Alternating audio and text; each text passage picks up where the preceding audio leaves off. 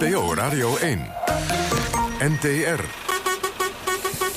Wie gaat de opvolger worden van Jean-Claude Juncker? En is dat misschien Rutte wel? Geeft de tentoonstelling over Batavia en de VOC in het Westfries Museum een reëel beeld, of wordt de geschiedenis mooier voorgespiegeld dan die was? En mega luchtvervuiler Tata Steel in Wijk aan Zee. Moet de werkgelegenheid die het bedrijf oplevert zwaarder wegen dan de luchtvervuiling en de volksgezondheid? Live vanuit Zaanstad is dit het debatprogramma van de NTR. Kwesties met Marianne van den Anker. Goedenavond. Elke zondag reis ik in deze knalgele bus van NPO Radio 1 kriskras door Nederland, om het vooral met inwoners te hebben over wat hen aan het hart gaat. Welkom allemaal. Ja, dan moeten jullie iets zeggen in die microfoon, ja. Eerst even de peiling van de dag over premier Mark Rutte. In Brussel werd deze week druk onderhandeld. Wie mag de opvolger worden van Jean-Claude Juncker, de voorzitter van de Europese Commissie? Nou, als het aan de Nederlanders ligt, slechts een derde vindt dat Rutte nee zou moeten zeggen als hij wordt gevraagd voor die functie. Dat blijkt vandaag althans uit een peiling van Maurice de Hond. 56% van het opiniepanel van hem vindt dat hij best naar Brussel mag. Is dat verrassend, vraag ik hier even aan de bus. Jernas Ramartausing, Forum voor Democratie. Ik vind het wel verrassend. Maar het is wel een trend. Ik bedoel, steeds meer Kamerleden verlaten het parlement. We zitten nu al op een stuk of 28 en we zijn pas 2 jaar onderweg. Vorig kabinet waren het er 39. Het is een soort banencarousel geworden. En ik vind het echt niet kunnen. Ik bedoel, denk aan een transfer. Je bent de premier van het land en dan ga je nu voorzitter worden van een of andere commissie. Ja, ik kan het gewoon niet geloven dat je dat zal opgeven en dat we dat pikken. Ik bedoel, we hebben de hele verkiezingen, we hebben hem een 4 jaar mandaat gegeven. Dan kan je dat toch gewoon niet gewoon weglopen van je baan. Ik vind het echt niet kunnen. Echt kiezersbedrog en echt misleidend. Er zijn er inmiddels ook alweer 20 uit de Tweede Kamer vertrokken. Hè. We zijn nog net begonnen, zo'n beetje. Ik vraag het ook even aan Erik Smaling. Ik ben fractievoorzitter Provinciale Staten Noord-Holland vanuit de SP. Zoiets politieks, daar smult u natuurlijk van. Ja, verrassend. Ja, daar doe je het voor, hè? Ja, verrassend als Rutte daadwerkelijk zou vertrekken. Heeft altijd gezegd, ik doe het niet. Nou, ik zou het ook niet goed vinden. Ik bedoel, je tekent voor 4 jaar, maar er zijn er inderdaad nogal wat opgestapt onderhand. Dus het zou me niet verbazen als het gebeurt. Maar ja, je moet die commissie hervormen. Dat is eigenlijk essentiëler dan die stoelendans, wie daar nou uiteindelijk zit. En duurt geloof ik langer dan een paus kiezen, las ik ergens. Dus wat mij betreft beslissen ze snel. Maar wie het wordt, dat kan mij niet echt heel veel schelen.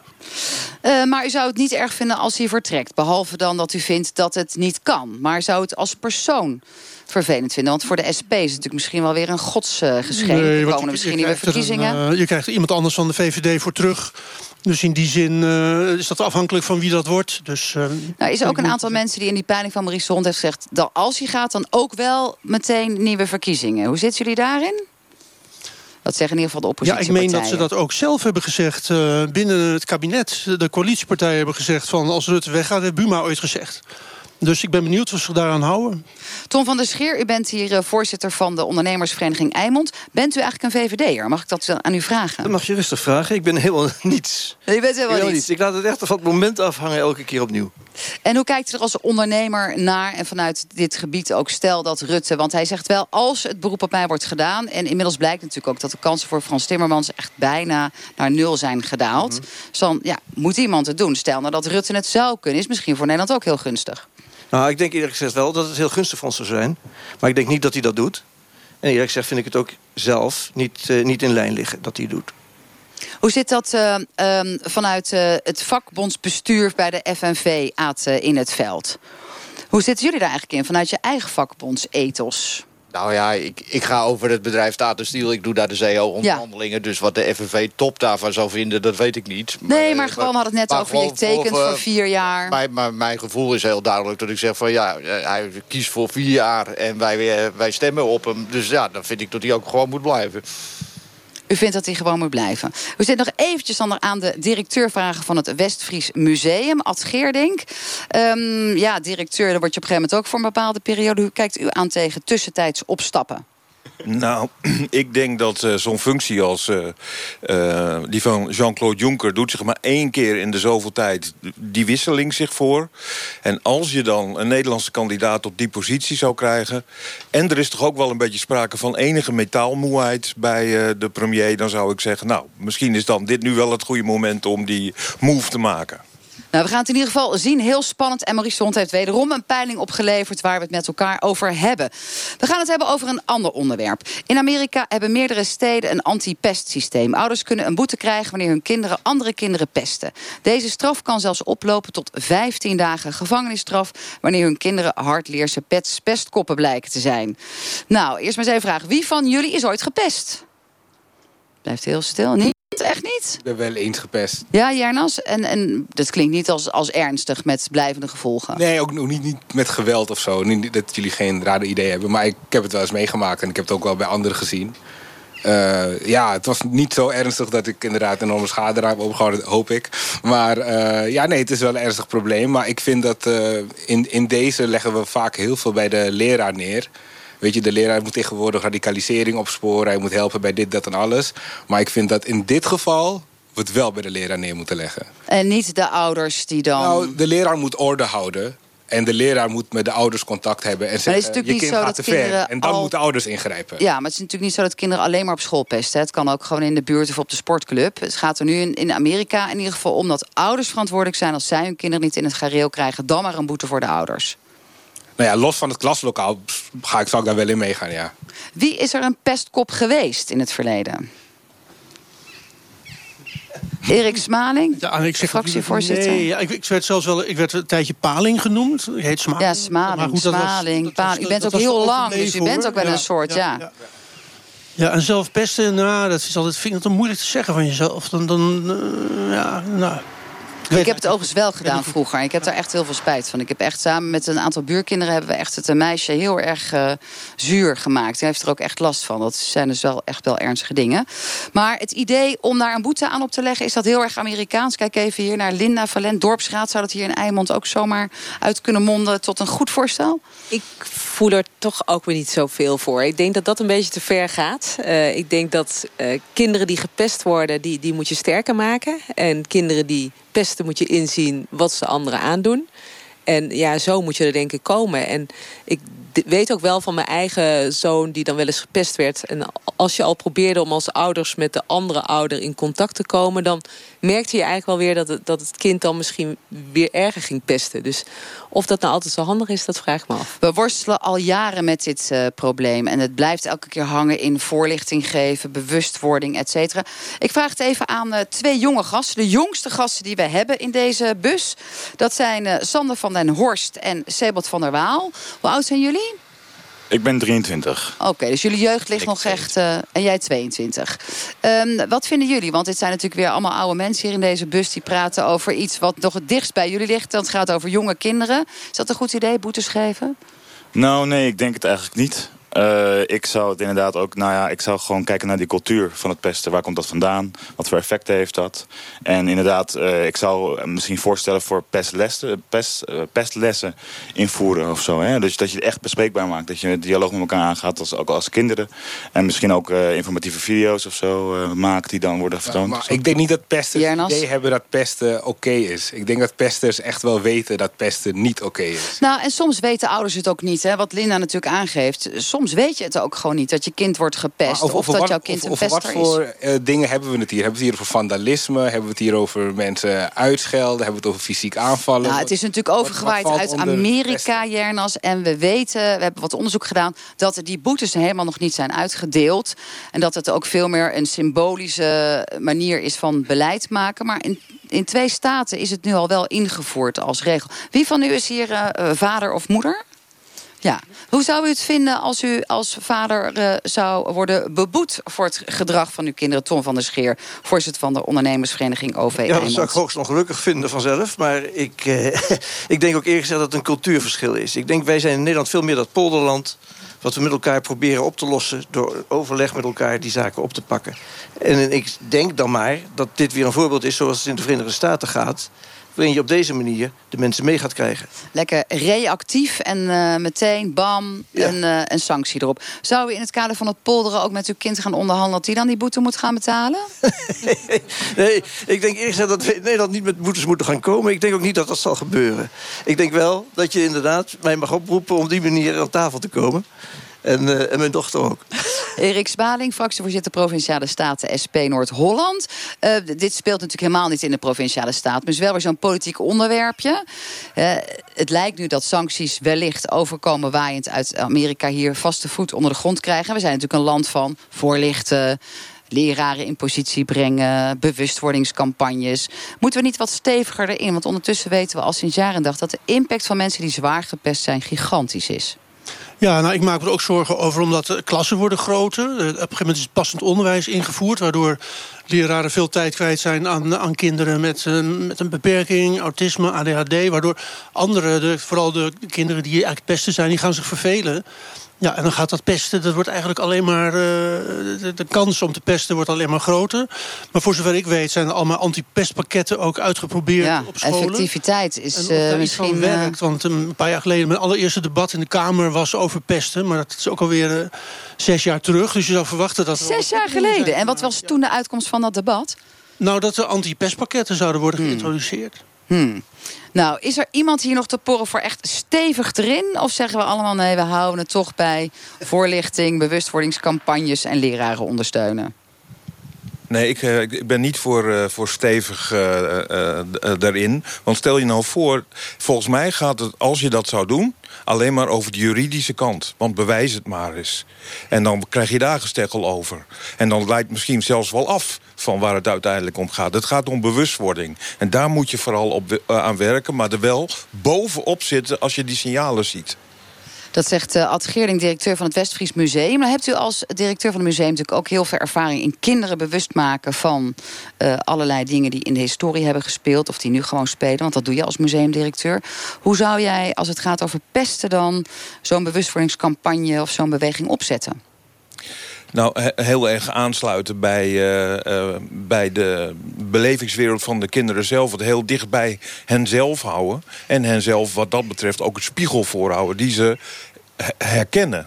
Dus dat het geen ver van mijn bedshow is, maar heel concreet. Nou, volgens mij, eerlijk gezegd, gebeurt het in iedere basisschool. Hè, met je bent een aap, of je bent een pester, of je wordt juist. Of die paling met Smaling. Ja, precies. Nou heb ik zelf een dochtertje van 9 en die is echt heel erg klein voor haar leeftijd. En die vertelde mij, huilend toevallig gisteren, en het schijnt al maanden aan de gang te zijn. En mijn reactie was overigens verkeerd, dat zal ik zo vertellen. Dat zij baby Annabel en baby Björn wordt genoemd, omdat ze zo klein is. Moest ze ontzettend hard om huilen. En ik moest eigenlijk ontzettend hard lachen. Want ik zei, ja, Muze, zo heet ze. Ze is echt ontzettend grappig toch eigenlijk. Dus als ouders heb je natuurlijk ook nog wel weer een belangrijke rol in hoe je ermee om kan gaan. Hoe kijk jij daar tegenaan, Linda? Hoe moet je dat als ouders doen? Ik heb het ongetwijfeld verkeerd gedaan. Wat zijn de tips voor ouders? Nou, het voorbeeld is op zich wel goed wat je nu zegt. Want je kan er als ouders in meegaan en het nog groter maken. Maar misschien is soms dan een beetje relativering. En nou ja, je kind uitlachen is natuurlijk ook misschien niet altijd handig. Maar wel aangeven dat het niet het einde van de wereld is. Dat helpt denk ik wel. Ja, nou is dit natuurlijk redelijk onschuldig. Hè? En ik heb 5 kinderen, dus er is eentje ook wel eens echt heel erg gepest dat we hebben moeten ingrijpen. Ja. Dat de school er ook bij is geweest, maar dit is natuurlijk redelijk onschuldig. Ja, en als jij zegt, ik ben vroeger wel eens gepest, kan je nog even uit de doeken doen wat dat dan was? Nou ja, ik was een Feyenoorder in Amsterdam. Oh, en, ja. Ja, ze wonnen die Champions League in 1995. Dus ja, het was wel even een lastige periode elke maandag na de klassieker. Nou ja, dan moeten we er eigenlijk ook heel hard om lachen. We denken eigenlijk met z'n allen, ja, dat moet je ook helemaal natuurlijk niet doen. Goed, we raden over naar het volgende onderwerp. U luistert naar het debatprogramma Kwesties van de NTR. En ik sta met de bus van NPO Radio 1 in Zaanstad, eigenlijk in Zaandijk. We staan op een prachtig industrieel gebied. Vlakbij overigens Tata Steel, wat het belangrijkste onderwerp is van deze uitzending. Maar we hebben ook een ander heel belangrijk onderwerp. Bij mij de directeur van het Westfries Museum, Ad Geerdink. We hebben hem al een aantal keer gehoord. In uw museum is momenteel de tentoonstelling Batavia 16227 VR. Wat staat voor Virtual Reality. Het is een digitale tentoonstelling waar bezoekers met virtuele brillen kunnen kijken naar het Batavia van de 17e eeuw. Wat zien we op die tentoonstelling? Even vertellen, wij hebben de oudste kaart van Batavia. Die is uit 1627. Dat is een van de topstukken van het museum. En wij dachten, ja, zo'n kaart, waar kijk je naar? Wat zie je eigenlijk? We wilden dat tot leven brengen. Dat hebben we gedaan door middel van virtual reality. Dat hele Batavia uit die tijd is virtueel nagebouwd. En net zoals je naar die kaart kijkt, vlieg je als het ware over dat Batavia heen en zie je dat in vogelvlucht. De kaartenmaker Floris van Berckenrode is je gids en hij vertelt feitelijk wat je ziet. Voor degenen die het niet weten, wat was de VOC en hoe groot was het belang van Batavia? Nou, de VOC was de Verenigde Oost-Indische Compagnie. Die had een monopolie op de handel in specerijen in de Oost. Maar het waren niet alleen specerijen. Ze handelden eigenlijk in alle producten die uit Azië kwamen. En ze hadden een plek nodig, een hoofdkwartier nodig, waar al die goederen bij elkaar kwamen, op de schepen werden geladen, die dan teruggingen naar Nederland. En dat werd Batavia. Dat werd als het ware het hoofdkwartier van de VOC in Azië. En rond dat grote fort, het kasteel zoals dat werd genoemd, groeide ook een stad met vrijburgers die zich daar vestigden, die ook handel gingen drijven. De helft van de bevolking bestond overigens uit slaafgemaakten. Maar en zo is, laat maar zeggen, dat Batavia, die multiculturele, multi-etnische, multireligieuze samenleving, is daar ontstaan. En daar wilden wij een beeld van geven. Mooi, nou, een hele lange exposé, maar dan hebben we in ieder geval dat stukje geschiedenis weer te pakken. Maar ja, hebben we het dan goed verteld? Is even de vraag. Zien we slaven bijvoorbeeld ook in die virtual realities tentoonstelling? Ja. En zien we ze ook mishandeld worden? Nee, je ziet ze niet mishandeld worden. Maar je vliegt op een gegeven moment over het Malabaars kwartier. Dat is het slavenkwartier. En terwijl je daar overheen vliegt, legt je gids uit wat je daar beneden ziet en wat de positie van de slaven in Batavia in die tijd was. Oké, nou, er zitten twee jonge heren van 22 en 23... die zitten tegenover mij al enorm nee te knikken. Ze heten Sander van der Horst en Sebald van der Waal. Het zijn studenten politicologie en één doet er zelfs twee studies, namelijk politicologie en filosofie. Beide studeren ze filosofie. Ze schreven een kritisch opiniestuk. Sander, waarom is die VOC in de huidige tijd controversieel? Nou, ten eerste omdat op 30 mei van dit jaar het 400 jaar geleden was dat Jan Pieterszoon Coen de stad Batavia stichtte. En dat deed hij door de lokale bevolking te verjagen en de originele stad plat te branden. En voor ons als geëngageerde politicologen waren wij natuurlijk geïnteresseerd in dit stuk van onze nationale geschiedenis. En kwamen we eigenlijk al snel terecht bij het Westfries Museum. Wel handig, want die gingen net een tentoonstelling erover organiseren. Dus wij dachten, wij waren geïnteresseerd. Ja, je dacht, we steken ons licht daar eens op. Precies, dus wij daarheen. Maar wat troffen we aan, tot onze grote verbazing, Inderdaad in VR, dus het is een soort van virtuele wereld. Nou, bijna een soort van game eigenlijk, waar je zelf in onderdompelt. En daar waan je je in. En je hoort inderdaad de stem van de kaartenmaker. En je vliegt als een vogel over het land. En in onze optiek was het eigenlijk een geschiedenis die vanuit dus één verteller, één blik, één rol werd verteld. En dat één verhaal. Dus het is, voor ons was dat echt schoot het echt tekort. Oké, en wat is er dan wat jullie betreft mis aan deze tentoonstelling? Los van dat het uit één bril is gemaakt, even iets inhoudelijker. Waar zit de inhoudelijker kan je bijvoorbeeld stellen dat het niet alleen eenstemmige geschiedenis is, maar tegelijkertijd ook nog een soms nogal romantiserende. En dat vinden wij soms ook kwalijk. En heb je dat al besproken eigenlijk met Ad? Of is dat de eerste keer nu dat jullie elkaar treffen? Nee, dit is de eerste keer dat we elkaar treffen. Dus we zijn enthousiast, want dan kunnen we dat debat echt voeren hier. Dus de eerste keer. Ik vind het wel jammer overigens dat ik jullie opinie uit de krant moest lezen en daarop moest reageren. Want ik had heel erg graag gewild dat jullie me hadden benaderd en hadden gevraagd, hey, leg eens uit. Wij beleven dit zo. Waarom hebben jullie dit zo opgezet? Dan had ik jullie kunnen vertellen wat de opzet van de virtual reality presentatie was. En dan had ik jullie ook, laten we zeggen, nog wat meer informatie kunnen geven. Want jullie hebben duidelijk niet de hele presentatie bekeken. Oh, Sebald, jullie zijn gewoon te snel naar buiten gelopen. Het beviel jullie niet en jullie hebben gewoon de pleiterik gemaakt. Nee, zo ging het natuurlijk niet. Wij hebben inderdaad een opiniestuk in de Volkskrant gepubliceerd. Omdat we eigenlijk... Ja, we waren dus echt met stomheid geslagen over hoe ongelooflijk er wordt verheerlijkt eigenlijk. Het wordt prachtig. Ik heb geturfd in dat half uurtje dat we er mochten zitten. Want je wordt na een half uur word je eruit gestuurd uit de ruimte. Dus je krijgt ook helemaal niet eens de kans om de hele virtual reality te beleven. Dus wat meneer net vertelde over het kamp van de tot slaafgemaakten, dat kan je in dat half uur, is dat onmogelijk om daadwerkelijk te zien. Dus je wordt er daarvoor uitgestuurd. Dat is één punt.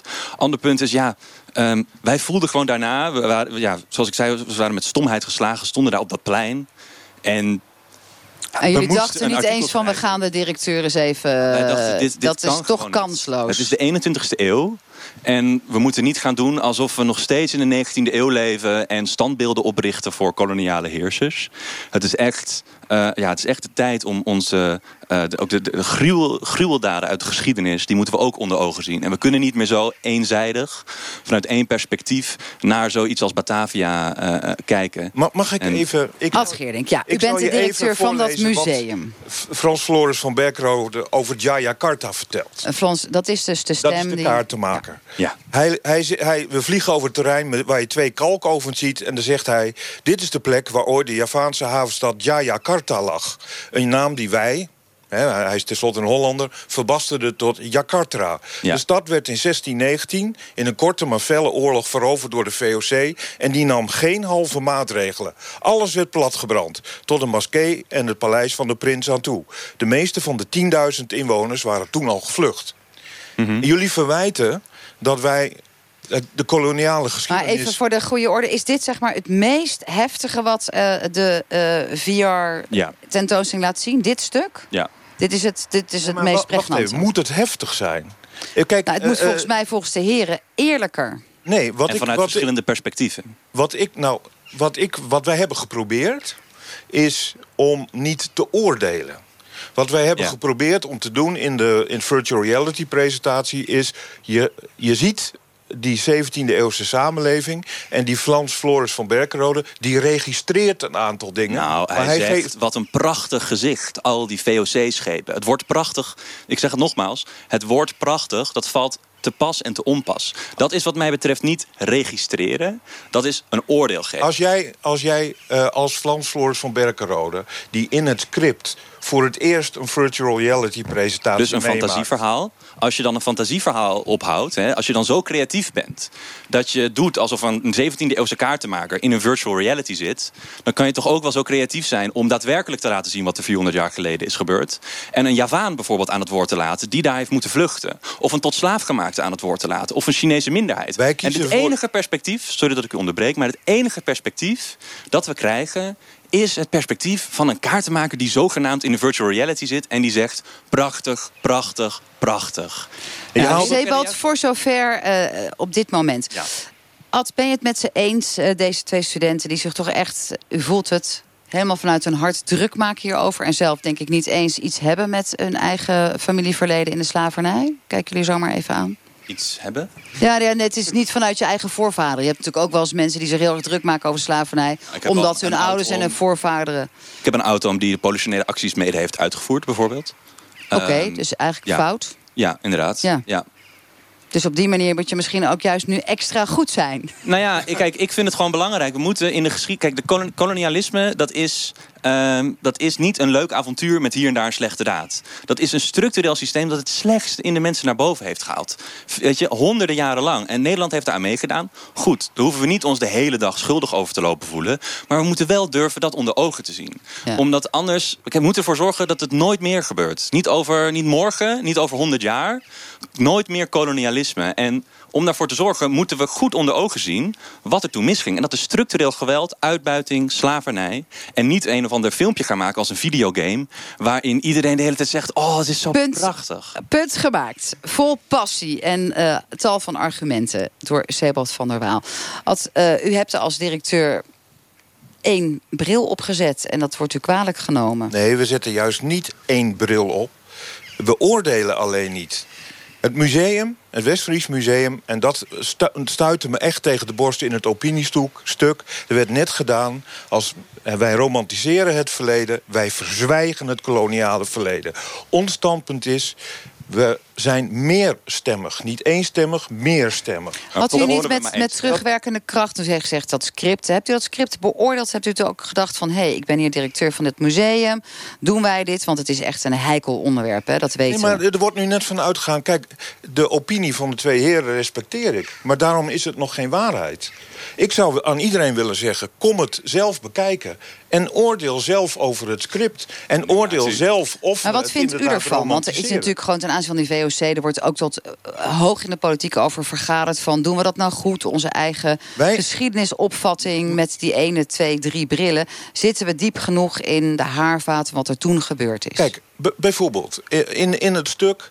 wordt en passant ook heel horend verweten... dat men het koloniale verleden verheerlijkt... en dat er geen andere geluiden te horen zijn. Ik wil even een paar voorbeelden noemen. Ook om het museum even te verdedigen, want ik vind het heel belangrijk... want ik voel me enorm geraakt namelijk door deze kritiek. Omdat we juist proberen om die meerstemmigheid te laten horen. Ik denk, ik moet ze nog zien, de standbeelden in Nederland...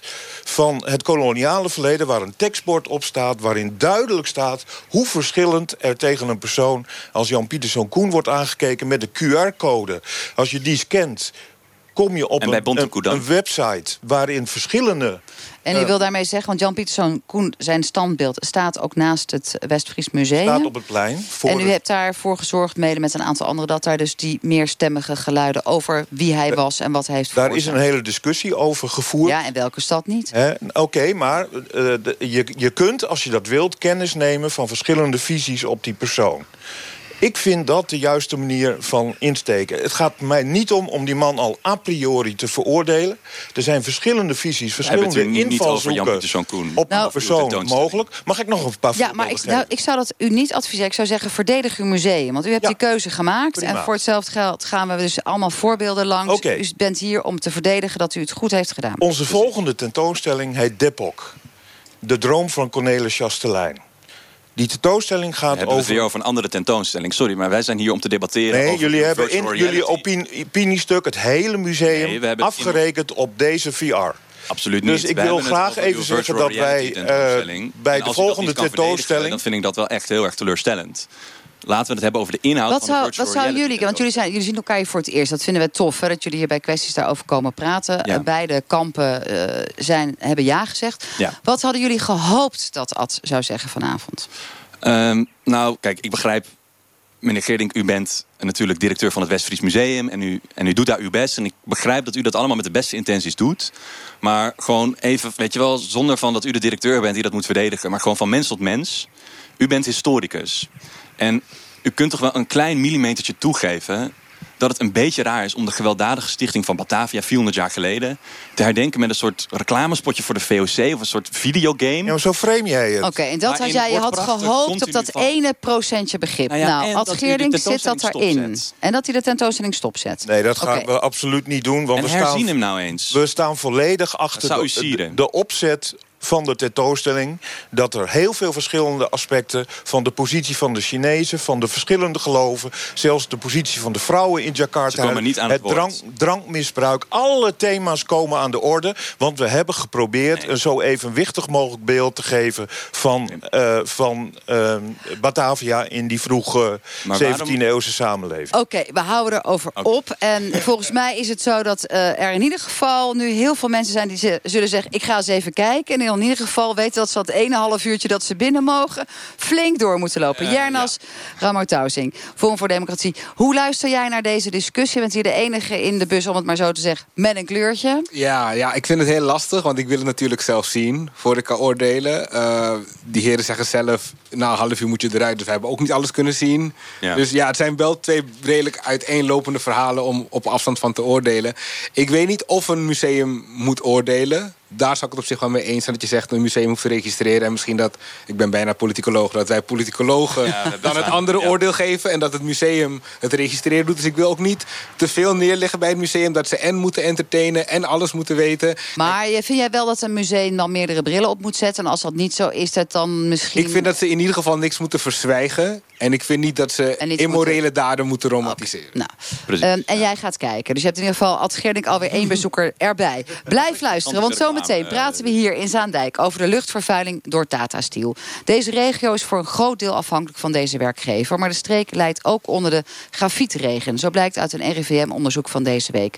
Hoeveel gezondheidsrisico's lopen bewoners? En is dat belangrijker dan die werkgelegenheid en die keiharde euro's? Maar eerst, bij een maatschappelijk probleem, bij een kwestie, kan er nou net één iemand zijn die echt het verschil maakt. We vroegen daarom deze week aan documentairemaakster Sunny Bergman uit onze hoofdstad: wie heeft nou voor u het verschil gemaakt? Degene die voor mij het verschil heeft gemaakt is mijn vriend en collega-activist Jerry Afrié. Hij is bekend geworden van Zwarte Piet is racisme. Maar hij doet nog veel meer wat mensen niet weten. Hij zet zich in voor een beter Nederland via zijn stichting Nederland wordt beter. Hij is nog steeds heel erg actief op het gebied van het bestrijden van de karikaturale vorm van Zwarte Piet, zoals we die nog in veel delen van het land kennen. Hij geeft overal over heel het land geeft hij gastlessen. En ik heb samen met hem het activistenplatform Wit aan Zee opgericht. En hij leert me eigenlijk om voortdurend door te gaan met het strijden voor een betere wereld. En vooral specifiek voor een beter Nederland. En we richten ons nu voornamelijk op het bestrijden van racisme en kansenongelijkheid in het onderwijs. Waarom Jerry het verschil maakt is omdat hij onvermoeibaar zich blijft inzetten en daar mij enorm mee inspireert. U hoorde de Amsterdamse documentairemaker Sunny Bergman. Kwesties met Marianne van den Anker. We gaan het hebben over de luchtvervuiling door Tata Steel. Deze regio is voor een groot deel afhankelijk van deze werkgever, maar de streek lijkt ook onder de grafietregen. Zo blijkt uit een recent RIVM-onderzoek deze week. Overigens betwist Tata Steel, waarvan de directeur heel graag in deze uitzending aanwezig had willen zijn, dus dat even gezegd hebbend, dat de conclusies van het onderzoek niet helemaal naar zijn smaak zijn. Hoeveel gezondheidsrisico's lopen bewoners in deze regio? En is dat belangrijker dan de werkgelegenheid en de harde euro's die hier worden verdiend? Linda Valent, u bent voorzitter, althans niet voorzitter, maar u bent vanuit de dorpsraad IJmond hier aangesloten. We hebben al een keer in dezezelfde bus een debat gehad met de directeur van Tata Steel, Hans van den Berg. Ja. En u was ook bij de bijeenkomst afgelopen woensdag van het RIVM, samen met honderden andere dorpsbewoners. Bent u gerustgesteld over de gezondheidsrisico's? Ik denk dat het eerste onderzoek wat we nu hebben gekregen van het RIVM, dat een indicatie geeft van hoe het ervoor staat. En het is, wat ik wel chockerend vond, eerlijk gezegd had ik helemaal niet verwacht dat zo'n lichte grafietregen, waarvan heel veel mensen dachten, nou dat was niet eens een echte, dat daar al uitkwam dat er behoorlijk wat troep zit in het grofstof. He, dus echt vanadium, lood en mangaan. Echt nare stoffen.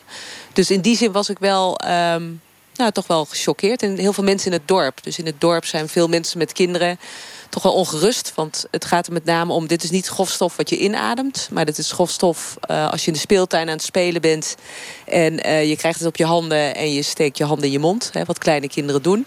Dan is volgens het RIVM is dat toch wel een ongewenste situatie voor de gezondheid.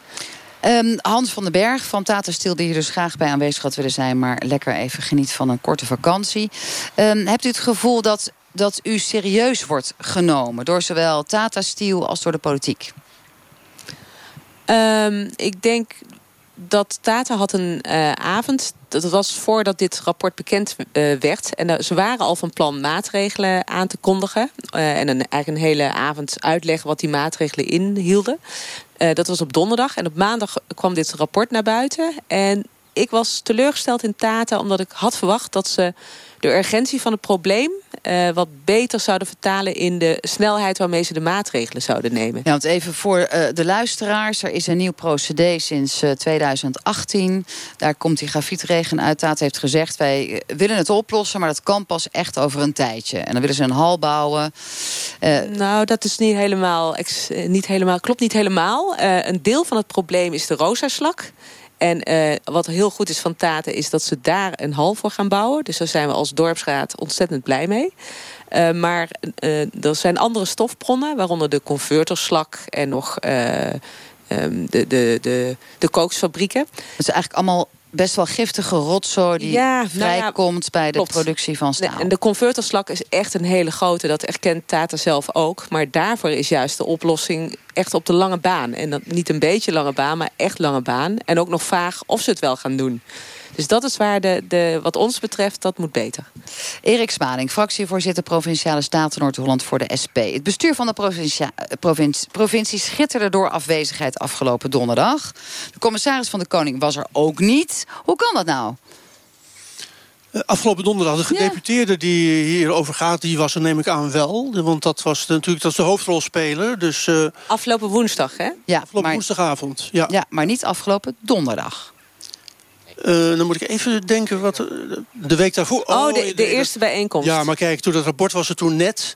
En het RIVM was toen niet al beschikbaar om de mensen te woord te staan. En de gedeputeerde voelde zich niet voldoende deskundig om zonder het RIVM de mensen te woord te staan. En ik kan daar wel, begrip voor. Dus daar moeten we dan een beetje mals over zijn. Ja. Vind je dat ook, Linda? Ik ben er zeker ook wel mals over. Ik snap het. Ja, anders sta je daar. En dan ben je onderdeel van de maatregelen die dan worden gepresenteerd. Ja, dat is ook niet handig. Nee, toch lijkt het nu net alsof dat de politici, in dit geval de provincie... want die verleent ook de vergunningen, dat doet niet de gemeente... maar voornamelijk de provincie... dat de dorpsbewoners en de mensen hier rondom Tata Steel... zich veel drukker maken over Tata Steel... dan dat de politiek dat doet. Klopt dat? Ja, ik zit er sinds maart, dus ik ben vrij nieuw in Noord-Holland. Maar het valt mij op, laat ik daar eerlijk over zijn... dat de provincie de taak die het heeft in dit verband... niet op een adequate manier vervult. Kijk, de mensen moeten erop kunnen rekenen dat de provincie... die verantwoordelijk is voor de vergunning die Tata Steel heeft... dat die handhaaft, dat die toezicht houdt, dat die handhaaft... dat het op een manier gebeurt waarbij de gezondheid van de bewoners... bovenaan staat. Daar betalen mensen belasting voor.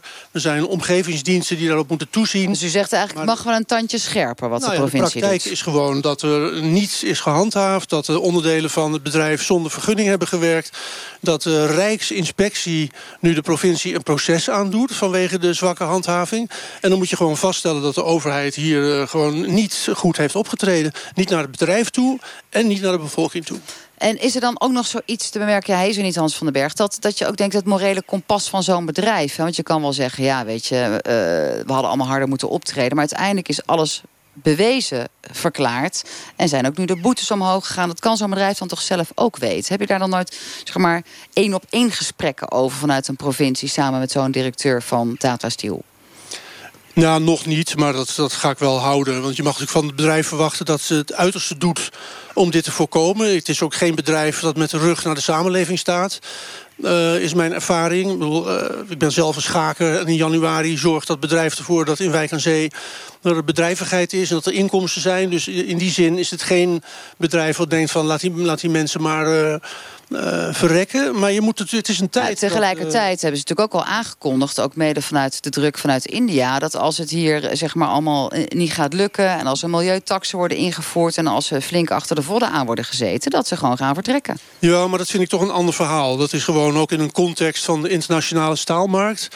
Ze moeten ook opboksen tegen Chinees staal wat gedumpt wordt op de wereldmarkt. Als je het wereldwijd ziet is de fabriek in IJmuiden een koploper.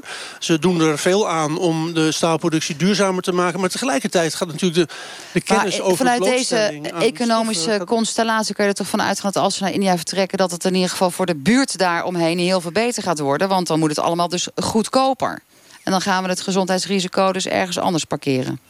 Nou ja, kijk, wij zijn als overheid verantwoordelijk voor de gezondheid van de burgers. Dus uit het RIVM-rapport blijkt nu dat zeker die loodgehaltes, die zijn te hoog. Dus er moet een uitgebreider onderzoek gedaan worden, wat ook een grotere regio beslaat, waar je ook kunt meten of waterwingebieden ook risico lopen. Dus dat moet gebeuren. Er moet een 24-uurs... aanwezigheid op het terrein zijn, zodat die handhaving op orde is. Dat de mensen in ieder geval weten dat wij vanuit de provincie alles eraan doen om te zorgen dat het bedrijf binnen de milieunormen blijft. Oké, helder. Tom van der Scheer, u bent voorzitter van de ondernemersvereniging OV IJmond. Ik zei het net ook al, Tata Steel is ook een belangrijke werkgever. Direct voor 9.000 mensen, indirect voor nog eens een keer 20.000 mensen. Die verdienen hier allemaal een boterham eraan. En er zijn zelfs hele families en hele generaties van 3 achter elkaar die allemaal werken bij Tata Steel en trots zijn op het bedrijf. Hoe belangrijk is het bedrijf qua ondernemerschap en omzet voor de regio? Heel groot. Heel groot. Ik hoorde net deze discussie. Tata is veel meer dan dat we dus net even bespraken. Er wordt enorm veel geïnnoveerd. Er wordt ontzettend veel ontwikkeld. En er zit een enorme kennisparaplu omheen, waar we met z'n allen enorm van profiteren. En dat wordt heel vaak natuurlijk aan voorbij gegaan. En dat is even, als je kijkt naar de klanten, je noemt nou 9, of de mensen die daar werken, hè, 9.000 direct al, en zo'n 20.000 extra. Daar zitten ook die bedrijven bij die met ze als partner nadenken en ontwikkelen de processen en de mogelijkheden om te vernieuwen. En een van de punten waar Tata, en dat is natuurlijk wel eens lastig voor een groot bedrijf, dat is natuurlijk een mammoet. Hè? Dus dat kan je dus niet op een drukke knop, morgen is het anders. Zo werkt het niet. Dus het probleem bij Tata Steel is wel, denk ik, dat als je kijkt naar het akkoord wat we met elkaar nastreven naar 2050... Ja, dat is best wel ver weg. Dat is 30 jaar na nu. Dan moet je met dat bedrijf natuurlijk wel, en dat moet dan helemaal neutraal produceren. En dat willen ze ook. En maken daar dus ook hun stappen voor. Dus ze hebben dus een planning gemaakt waarin ze dus, sommige zaken moeten nog ontwikkeld worden, andere zaken zijn er, maar zij weten nu al de stappen die ze moeten zetten, waar ze naartoe moeten werken. En dat is natuurlijk op zich een hele kunst. Maar dat gaat om CO2-neutraal, hè? Ja. Dat gaat niet om fijnstof. Nee, dat gaat niet om fijnstof. Maar fijnstoffen zitten er al bij. Als je staal maakt, ontkom je natuurlijk niet aan al dat soort processen. Dus er komt ook fijnstof. Klopt, maar mijn vraag aan Hans van den Berg is ook juist geweest. Laten zien hoe al die toekomstige ontwikkelingen, echt ver in de toekomst, hoe dat uitpakt op fijnstof en niet alleen op CO2 en op NOx. Dus dat stikstof, dat is natuurlijk ook een hele... Ja, dat is heel belangrijk. Komt allemaal bij, dat is ook juist. En daar zijn ze allemaal druk mee bezig. Want dat dat vind ik af en toe wel een beetje jammer, dat ze daar toch nog niet zo snel de antwoorden op weten. Dus eigenlijk... Kijk, wij weten... Tom, zegt u het ook omdat u zeg maar merkt vanuit de ondernemers dat ze gewoon een hoge pet op hebben van Tata Steel? Nou, niet alleen een hoge pet op van Tata Steel. Wij zien gewoon het belang van Tata Steel in de regio. Niet alleen in de regio, maar ruimer dan dat zelfs. Is heel groot. En dat betekent ook dat alles wat er omheen werkt, direct of indirect, en misschien nog zelfs daar nog na, daarmee te maken heeft. Sommigen weten het niet eens. Maar zou het niet geweldig zijn? Kijk, innoveren, dat vind ik geweldig. En innovaties die ook de gezondheid een stap verder helpt. Hè, die de fijnstof tegengaat en die de zware metalen uitstoot vermindert. Dat is iets waar we heel veel aan hebben. En ik vind wel dat... Ik had eigenlijk verwacht dat Tata wat dat betreft al veel meer in de afgelopen decennia had laten zien.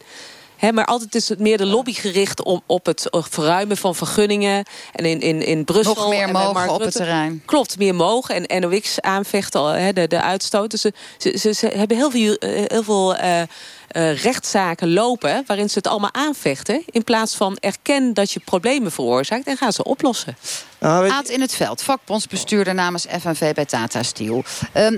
U zit er volop in. Hoe luistert u naar dit debat? Bent u voor Tata Steel of tegen Tata Steel? Ja, nou, dat is altijd een moeilijke vraag. Nee, maar, kijk, met het debat geef eens antwoord. Kijk, ik ben voor de werknemers bij Tata Steel. En dat is wat anders dan dat ik voor de onderneming ben. Ik bedoel, ik zit daar tegenover. Ook in CEO-onderhandelingen en dergelijke. Dus wat dat betreft kijk ik dit wel heel nauwgezet aan. En maar maken de werknemers zich zorgen over hun eigen gezondheid? Nee, want zeg maar op het trein zelf wordt iedereen goed in de gaten gehouden. Hebben we persoonlijke beschermingsmiddelen. En wordt ook regelmatig onderzoek gehouden. En dus wordt heel goed gekeken of dat allemaal goed gaat. Maar ik vind het wel goed dat de buren, Wijk aan Zee, nu aan de bel gaan trekken. Want ik bedoel, het hoort natuurlijk niet tot grafietregens daar neerdalen met alle consequenties van dien. Het enige wat ik altijd lastig vind in deze discussie is dat we werkgelegenheid tegenover gezondheid gaan zetten. En dat vind ik dus eigenlijk niet een hele correcte stap. Je zou dus, denk ik, alle partijen, ook de provincie, de vergunningverleners, de bewoners en het bedrijf, zullen dus moeten gaan kijken van hoe gaan we dit probleem oplossen op een redelijke termijn. Want sommige dingen duren gewoon iets langer. Maar laat in ieder geval goed zien wat je wil. En hoe je het kan gaan oplossen. En volgens mij moeten we dat met elkaar doen. En wat ik nu heel veel zie, maar er zijn advocaten betrokken. Mensen gaan rechtszaken beginnen. Tata Steel gaat zeggen van het rapport deugt niet. En Wijk aan Zee zegt van er moet weer een ander rapport komen. Het begint flink op te stoken. Op zich is dat niet verkeerd. Maar op een gegeven moment moet natuurlijk wel er een oplossing komen voor iedereen. Ja. Want mensen willen daar blijven werken. De economie is belangrijk voor Noord-Holland. En mensen willen gezellig wonen in Wijk aan Zee en lekker op het strand liggen. Erik Smaling, de harde aanpak. Het begint inderdaad steeds steviger te worden. De dwangsommen die de provincie oplegt, jij dus, met je club, die zijn toegenomen. Want jullie waren behoorlijk slap eerst, hè? 5.000 en nu is het... Ja, het is de bedoeling dat echt verveelvoudigt. Maar die dwangsommen die schijnen ook aftrekbaar te zijn van de belasting. Dus dat gaat ook niet werken. Ja, je moet je tanden laten zien. En dat is dan €25.000 of zo, hè, per gravitregen. Ja, dat is voor zo'n bedrijf natuurlijk een lachertje. U zegt dan wel van u moet die tanden laten zien. Maar volgens mij moeten we ook constateren tot de afgelopen jaren... flink de andere kant op is gekeken door de provincie. En heel veel is toegestaan. Dus dan denk ik van maar dan slaan we weer helemaal door. Maar zeg je daarmee, Aad, ze zaten veel te veel bij elkaar op schoot? Volgens de provincie en Tata Steel? Ik denk dat vrij regelmatig gedacht werd van het gaat goed en niemand klaagt. Ja, dus, dat heet collusie volgens mij. Criminogene termen. Ik denk toch dat we niet... Erik, jij wil verder, hè? Samen met jouw collega Teken willen jullie nu echt de duimschroeven aandraaien. Ja, kijk, er worden geen borduurwerkjes gemaakt. Ja, het is zware industrie, dus daar moet je ook gewoon helder over zijn. Alleen het is ook in het belang van het bedrijf dat je vanuit de provincie als handhaver glashelder bent in wat wel kan en wat niet kan. En dan hoor je gewoon binnen die vergunningsvereisten te blijven. En dan, wat ik nu ook merk, het rapport komt uit en dan worden er toch onmiddellijk een paar maatregelen genomen. Zoals dat vloeibaar kiepen, dat doen ze niet meer. Dan denk je van had dat niet eerder gekund? Had dat ook niet uit jezelf gekund? Moeten wij dan eerst met dwangsom aankomen? Die rek die er dan nog zit, daarvan wil ik wel van het bedrijf ook zien. Door de dwangsom komt. Het komt gewoon om tot Tata Steel sowieso even... Kijk, de dorpsraad gaat reageren. Er zijn meerdere clubs die gaan reageren. En toen hebben we gezegd van wij snappen eigenlijk niet... waarom nu ineens die grafieten wel was wat het vroeger niet was. Dus ze zeiden we, dan gaan we weer terug naar de oude procedé... waar geen grafiet vrij kwam. En dat denk ik, dat is toch ook heel logisch dat je dat dan doet. En dat heeft niks te maken met dwangsommen, hoor. Dat geloof ik absoluut niet van. Nu is het ook zo dat de provincie dus wat meer haar op de tanden laat zien de komende periode. En tegelijkertijd hebt u gevraagd aan staatssecretaris Tientje van Veldhoven om ook vanuit Den Haag wat hulp te krijgen. En die stuurt het allemaal weer per kerende post terug naar jullie. Die zegt, jullie hebben middelen genoeg. Hoe zit dat precies? Nou, er is een nieuwe wet, die bestaat pas een jaar of 3-4... die de vergunning, toezicht en handhaving regelt. En ze wil die wet evalueren, want die wet die rammelt klaarblijkelijk. Die omgevingsdienst doet dus niet helemaal wat in dit geval nodig is... om zijn werk goed te doen. En het zit nu een beetje als een soort... orgaan tussen de provincie, tussen gedeputeerde politiek verantwoordelijke in en het bedrijf. En dat blijkt nu niet echt heel handig te werken. En die omgevingsdienst die heeft dus blijkbaar niet de instrumenten die nodig zijn om dit gewoon goed te reguleren. Denkt u dat u zelf als provincie in staat bent? Het is een groot industrieel bedrijf, zijn allemaal verdakkingen om dit als provincie echt goed te kunnen gaan regelen. Dat Tata in het gelid komt. Nou, de provincies zijn verantwoordelijk voor de zware industrie, de zogenaamde, dat valt onder besluit risico zware ongevallen. Dus de grote industrie valt er allemaal onder. En de provincie is uitgerust met de instrumenten om daar te handhaven. En dat geldt voor Tata. Dat en hoe ver zou u willen gaan vanuit de provincie? Sorry? Hoe ver zou u willen gaan? Als je op een gegeven moment zegt, nu wordt het ons echt te gortig, nu nemen we de benen. Nu gaan we naar India. Nou, je moet een beetje volgens een ladder werken. Dat als er duidelijk geen respons zou zijn van het bedrijf, dan heb je altijd als ultimum remedium heet dat deftig, geloof ik, vergunningintrekking. Maar goed, dat is natuurlijk een heel zwaar middel. Dat zou niet, dat heb je liever niet. Maar de directeur heeft zelf al gezegd, we zijn bereid om dat te doen als we het niet onder controle krijgen. Nou, is wel Tata Steel er ook als eerste bij, samen met een aantal andere grote bedrijven, om tegen Den Haag te zeggen, wij willen geen CO2-belasting. Jij zei het ook al, Linda, we moeten allemaal een beetje uit elkaar trekken. We hebben grafietregens, CO2 en slakken en toestanden. Ben jij voorstander van zo'n CO2-tax? Ik weet er wat minder van, denk ik. Dus om daar even goed over te oordelen.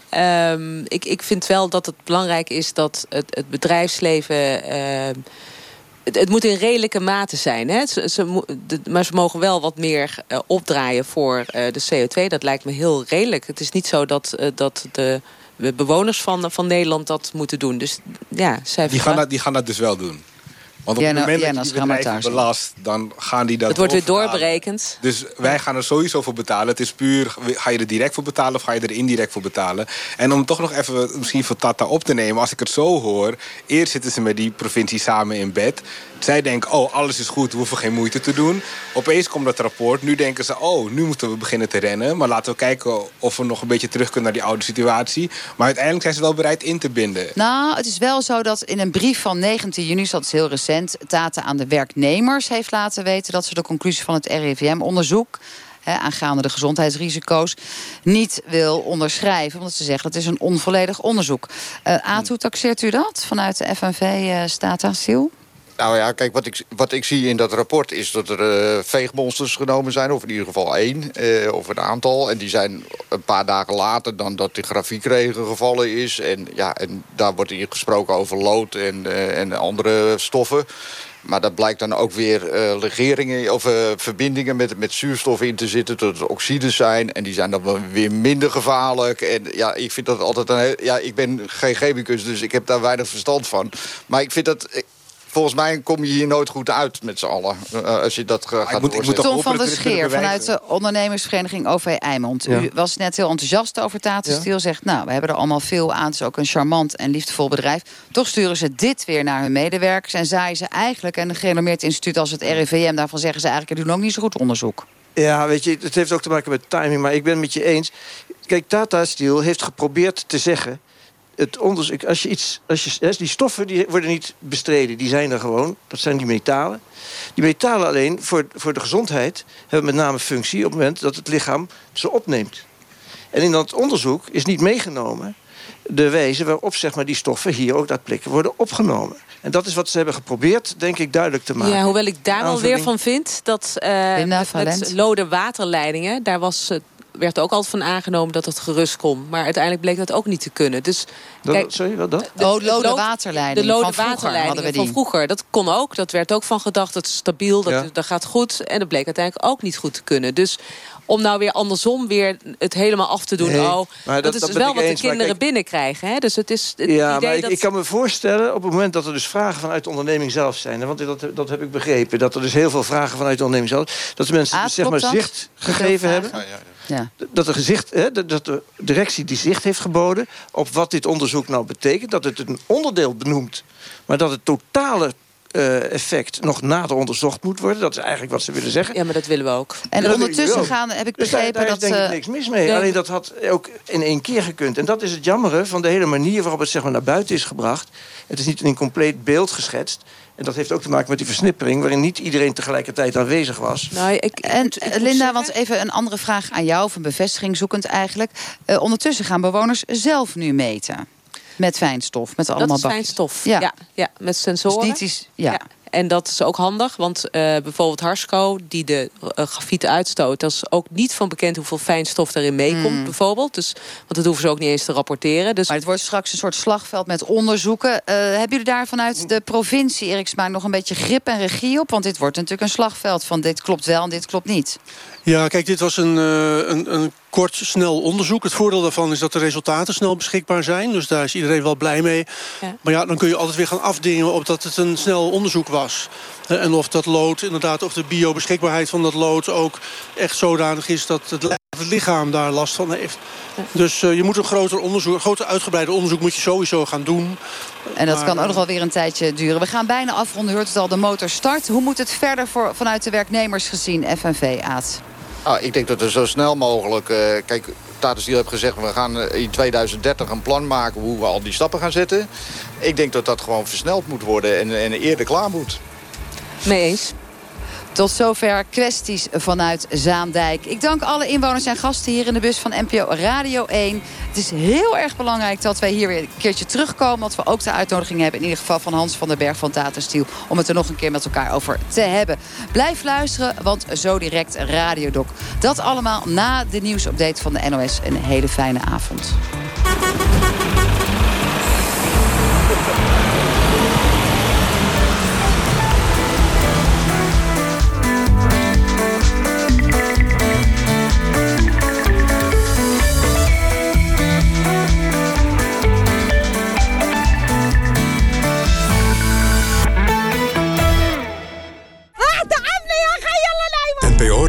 1. Ja, alles is weg, zegt een huilende mevrouw. Het mysterie van Noord-Syrië. Steekt IS al die graanvelden in brand? Blijft oprukken. En de vele mensen die door oorlog een hand of been verloren. So what's the future for Raqqa? En hoe is het nu in Raqqa, nu IS er weg is? Dark, because nobody cares about us. Een tweeluik uit Syrië. Oh, het is heet hier zeg. Morgenavond en dinsdagavond om 7 uur bij Bureau Buitenland. Op NPO Radio 1. Het nieuws van alle kanten. Heb je boeken nodig voor je werk of voor een opleiding? Bestel ze bij Managementboek.nl. De specialist voor managers en professionals. Makkelijk en snel. Managementboek.nl. Het Stedelijk Museum Schiedam, winnaar van de Museumprijs, presenteert Meesterlijke Vrouwen. Vrouwelijke kunstenaars uit de vroege 20e eeuw. Charlie Torop en nieuwe ontdekkingen. Bijzondere verhalen en krachtige kunst. 100% vrouw, nu in Schiedam. Het netwerk van Vodafone maakt veel mogelijk. Menselijke ambitie maakt het verschil. Zo kunnen patiënten met rugletsel weer hun eerste stap zetten. Dankzij een exoskelet. Een robotpak dat verbonden is met het netwerk van Vodafone. Wat uw ambitie ook is, ons netwerk groeit met u mee. The future is exciting. Ready? Ook in Schiedam, Rothko en ik. Jij alleen met een kunstwerk van Mark Rothko. NPO